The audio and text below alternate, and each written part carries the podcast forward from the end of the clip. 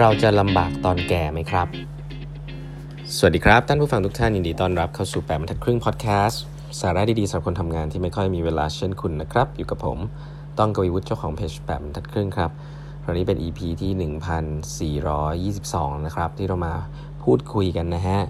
ก่อนอื่นนะครับคลาส Corporate Innovation Master Class ครั้งเดียวของปีนี้นะครับ เปิดแล้วนะครับ ก็ขอบคุณทุกท่านที่สนใจสมัครกันเข้ามานะครับ ใครที่ สนใจนะครับมีความเกี่ยวข้องกับการทำงานด้านสาขา Innovation แล้วก็อยากจะรู้ว่าต้องตั้งทีมยังไง set budget ยังไง วัดผลยังไง ทุกๆคำถามในการสร้างทีม Innovation จากศูนย์นะครับให้มาเรียนคลาสนี้นะครับ ผมสอนเองเป็นเวิร์กช็อป2 วันเต็มนะครับ ปีที่แล้วจัดไปแล้ว2รอบนะฮะปีนี้คิดว่าจะจัดได้แค่รอบเดียวนะครับ เพราะว่างานเยอะนะฮะก็เลย จะจัดกันในช่วงมีนาคมนะครับช่วงวันที่ 11-12 นี้ก็สามารถองค์กรต่างๆสามารถส่งคนเข้ามาเรียนได้นะครับ เอาเป็น key person นะคงไม่ได้รับได้เยอะนะครับ ก็ดูรายละเอียดได้ใน Facebook Page ของแบบบรรทัดครึ่ง แล้วก็ Line OA นะครับ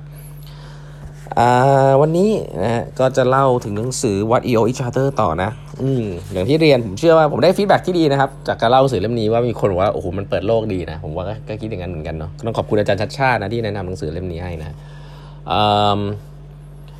คราวนี้เราจะมาพูดกันถึงเรื่องของอายุเยอะนะครับ คนแก่หรือคนสูงอายุในอนาคตเนี่ยจะหน้าตาเป็นยังไง เอางี้ก่อนปัญหาผู้สูงอายุคืออะไรบ้างครับปัญหาผู้สูงอายุก็คือว่าไม่มีรายได้ อันนี้อย่างแรกก่อนนะผู้สูงอายุส่วนใหญ่ไม่มีรายได้นะครับอ่าพอไม่มีรายได้เสร็จปุ๊บ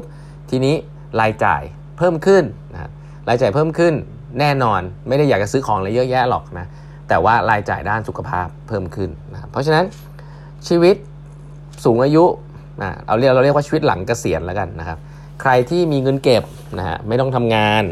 ไม่มี revenue ไม่มีรายไม่มีไม่ต้องทำงานก็จะไม่มีรายได้เนาะแต่ถ้ามีเวลาเพิ่มขึ้นอยากจะไปเที่ยว ถ้ามีเงินเก็บก็โอเคนะครับที่เพียงพอค่าใช้จ่ายนะครับ แต่ถ้าเกิดว่าเกษียณอายุไปแล้วสูงอายุไม่มีรายได้ แล้วดันไม่มีเงินเก็บ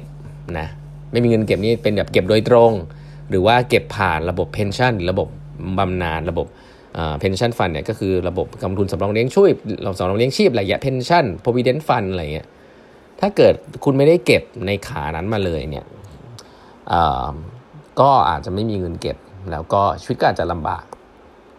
อะทีนี้มันก็จะลิงก์กับเรื่องว่า แล้วถ้าลำบากแล้วทำยังไง รัฐบาลจะสนับสนุนอะไรคนสูงอายุไหมที่เงินเก็บไม่พอนะหรือว่าจริงๆ แล้วโซเชียลคอนแท็กปัจจุบันบอกว่า ก็ต้องดูแลกันเองภายในครอบครัวนะซื้อประกงซื้อประกันอะไรให้กันเอง หรือว่ารัฐบาลจะ subsidize ในการพาไปหาหมอหรือเปล่าอะสิ่งเหล่านี้เราจะดูแลคนสูงอายุในสังคมเราอย่างไร เราคิดยังไงนะครับ ให้ให้นึกอย่างนี้เขาบอกว่ามันมีอย่างนี้คือ เวลาเราบอกว่าคนสูงอายุหลังจากเกษียณเนี่ยเราอย่างนี้เราจะทำยังไงให้เอ่อแล้วแล้วยิ่งสังคมเนี่ยที่เรามองเรารู้อยู่แล้วว่าผู้สูงอายุเนี่ยก็จะมีเทรนที่จะมากขึ้น มากขึ้นหมายความว่าไงฮะหมายความว่าคนมีเขาบอกว่า life expectancy คนมีอายุขัยที่ดูจะสูงมากขึ้นนะ เมื่อก่อนก็ 70 ตอนนี้ 80 ต่อไปอาจจะ 90 นะ แต่ว่าอัตราการเพิ่มของอายุเกษียณนะ limit ของอายุเกษียณที่ทำงานเนี่ยไม่ได้เพิ่มขึ้นตามอย่างรวดเร็วนะ เมื่อก่อนอาจจะเกษียณอายุ 55นะตอนนี้อาจจะเกษียณอายุ 60 อาจจะมีที่แถงเกษียณ 65 บ้างนะ แต่ว่ามันก็ไม่ได้ขึ้นอย่างรวดเร็ว นั่นหมายความว่า เราจะมีปริมาณคนที่เกษียณอายุออกไปแล้ว และไม่มีรายได้เนี่ยมากขึ้นในระบบนะเพราะว่ามีอายุยืนมากขึ้นอ่าเพราะนั้นปัญหามันจะซีเรียสมากขึ้นในอนาคตนะครับด้วยเมกะเทรนอันนี้ ทีนี้วิธีการแก้ไขเนี่ยจริงๆเขาบอกว่าอย่างแรกเลย ก็ทำได้นะก็คือการเพิ่มอายุของลิมิตของการเกษียณ ให้คนเกษียณช้าหน่อยนะไม่ใช่ 60 หรือ 65 หรือ 70 หรือว่าอาจจะเป็น volunteer basis ถ้าคีปคนอยู่ในระบบงาน แล้วยังได้รายได้อยู่ได้บ้าง แล้วมีมีงานที่พอจะทำได้เนี่ยก็จะมีรายได้มาจุนเจือตัวเอง แล้วก็จะสามารถ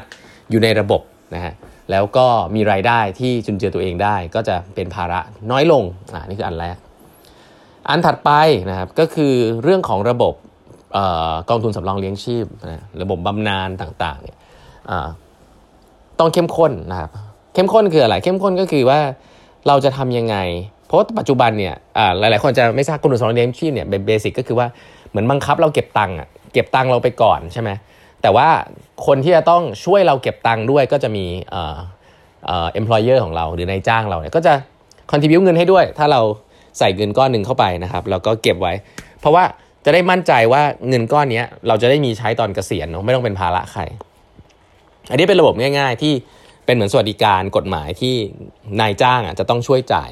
อันนี้ก็เป็นโซเชียลคอนแท็กนะ เพราะว่าหลาย ๆ ที่ถ้ามีหรือไม่มีไม่รู้แหละ แต่เมืองไทยถือว่าเป็นมาตรฐาน ใครอยู่ในระบบนายจ้างต้องมี provident fund มีนู่นนี่นั่น ก็เป็นโซเชียลคอนแท็กแบบหนึ่งว่า องค์กรต้องดูแลพนักงานถึงขั้นที่ว่า เออ ดูแลจนถึงหลังเกษียณเลยอันนี้ก็เป็น social contract แบบหนึ่งใช่ไหมครับ แต่ว่ามันมีพอชั่นคนน้อยมากนะฮะที่อยู่ในระบบการทำงานเนาะเรารู้อยู่แล้วว่าคนส่วนใหญ่เนี่ยไม่ได้อยู่ในระบบของการทำงานประจำนะเดี๋ยวอนาคตเนี่ย คนจะเป็น gig worker มากขึ้นด้วยอ่าก็จะอีกปัญหาหนึ่งว่า ระบบคนที่อยู่ในระบบ pension ต่างๆ เนี่ยเออ มัน track ไม่ได้แล้วเขาก็ไม่ได้อยู่ด้วย จะทำยังไงใช่ไหมอ่า นั่นคืออีกปัญหาหนึ่ง เพราะฉะนั้นเงินที่มันคอนทิบิวเข้ามาในระบบเนี่ยมันก็น้อยลงด้วยนะครับฉะนั้นคนเราจะต้องดูแลตัวเองหรือเปล่านะ แล้วก็เพราะระบบเพนชั่นที่มันสามารถจะยืดไปถึงคนที่เป็น flexible worker เนี่ยจะทำยังไงได้บ้างนะครับแน่นอนผู้สูงอายุเนี่ย ก็มีรายได้ไม่มีรายได้นะครับ แล้วก็จะต้องพึ่งพาเงินเก็บของตัวเองนะพึ่งพา pension ของตัวเอง แล้วก็พึ่งพาสวัสดิการของรัฐต่างๆ นานา แล้วก็พึ่งพาครอบครัวนะครับเนี่ยคือ social contract ที่ว่า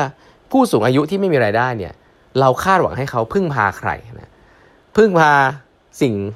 อย่างที่กี้ที่บอกนะครับ พึ่งพาตัวเอง หรือพึ่งพารัฐบาล หรือพึ่งพาครอบครัวนะครับ พวกนี้เป็น social contract หมดเลยนะครับ อย่างเมืองไทยเนี้ยอาจผมแบบเบสิกนะ ผมคิดว่าเมืองไทยเนี่ยเราคนที่อยู่ในระบบเนี่ยพึ่งพาเรามาตรฐานเราจะรู้สึกว่าเราพึ่งพาตัวเองประมาณหนึ่งเราพึ่งพาตัวเอง แล้วเราก็พึ่งพาองค์กร เพราะองค์กรก็ contribu เงิน provident fund ให้เรานะครับสำหรับคนที่เป็นพนักงานประจำเราเราไม่ได้พึ่งพารัฐบาลมากมายนะเอาจริงๆนะครับเมื่อเราสูงอายุเพราะว่าเซอร์วิสของรัฐบาลก็ไม่ได้ดีมาก เราเราก็บางทีเราก็คาดหวังกับพึ่งพาครอบครัวนะให้ลูกเอ่อ contribu เเงินเลี้ยงเราบ้างอะไรอย่างนี้นะครับในในหลาย ๆ ที่ก็อาจจะคิดอย่างนี้ แต่นี่คือ social contract และเป็นมาตรฐานสังคมนะคือแค่จะเรียนให้เห็นว่า